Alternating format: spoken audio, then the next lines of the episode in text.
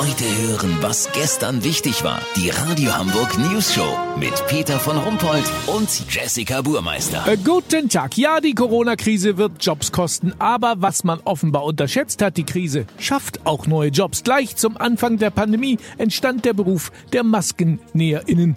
Bundesweit können inzwischen gut 10.000 Menschen davon leben. Olli Hansen, unser Reporter, behauptet sogar, Corona sei ein echter Jobmotor. Olli, welche Jobs hat das Drecksvirus denn noch so hervorgebracht? Peter, kannst du dir vorstellen, wie viele junge Leute jetzt Virologe werden wollen? Früher waren Virologen und Epidemiologen auf Medizinerpartys echte Ladenhüter. Mit denen wollte keiner was zu tun haben. Zu nerdig, zu spezialisiert. Aber plötzlich sind sie gefragter als jeder Popstar. Und der Beruf des Denunzianten ist wieder da. Im Dritten Reich war das mal ein beliebter Nebenjob auf 450 Reichsmark-Basis. Und bei der Berufsgruppe der Veranstalter, die wir eigentlich zu den Verlierern zählten, zeichnet sich zumindest eine, wenn auch nicht ganz legale Neuorientierung ab. Weißt, wie ich mein? Neuorientierung? Nee, äh, ehrlich gesagt nicht so. Top-Secret-Partys sind doch der neueste Trend. Abseits von Polizeikontrollen trotzdem feiern gehen. Dafür suchen Geheimparty-Veranstalter ständig neue Locations. Vom Schrebergartenhäuschen über versteckte Kellergewölbe bis hin zu stillgelegten Kohlebergwerkstollen. Je abseitiger, desto besser. Experten sehen da ein exponentielles Wachstum mit einem R-Faktor von 2,5.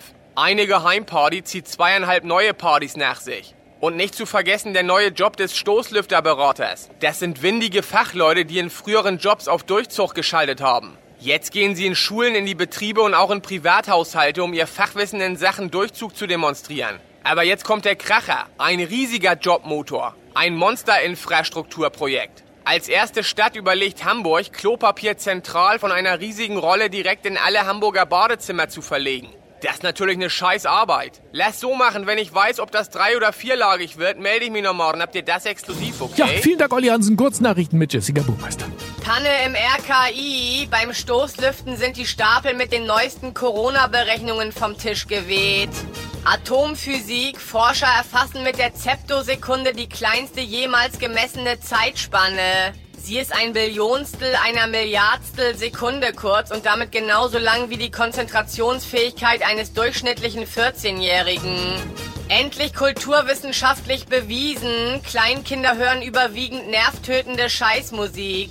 Ja, das ist ja irgendwie auch hart für den Rolf Zukowski. Das Wetter. Das Wetter wurde Ihnen präsentiert von Corona, der unterschätzte Jobmotor. Das war's von uns. Wir hören uns morgen wieder. Bleiben Sie doof. Wir sind es schon.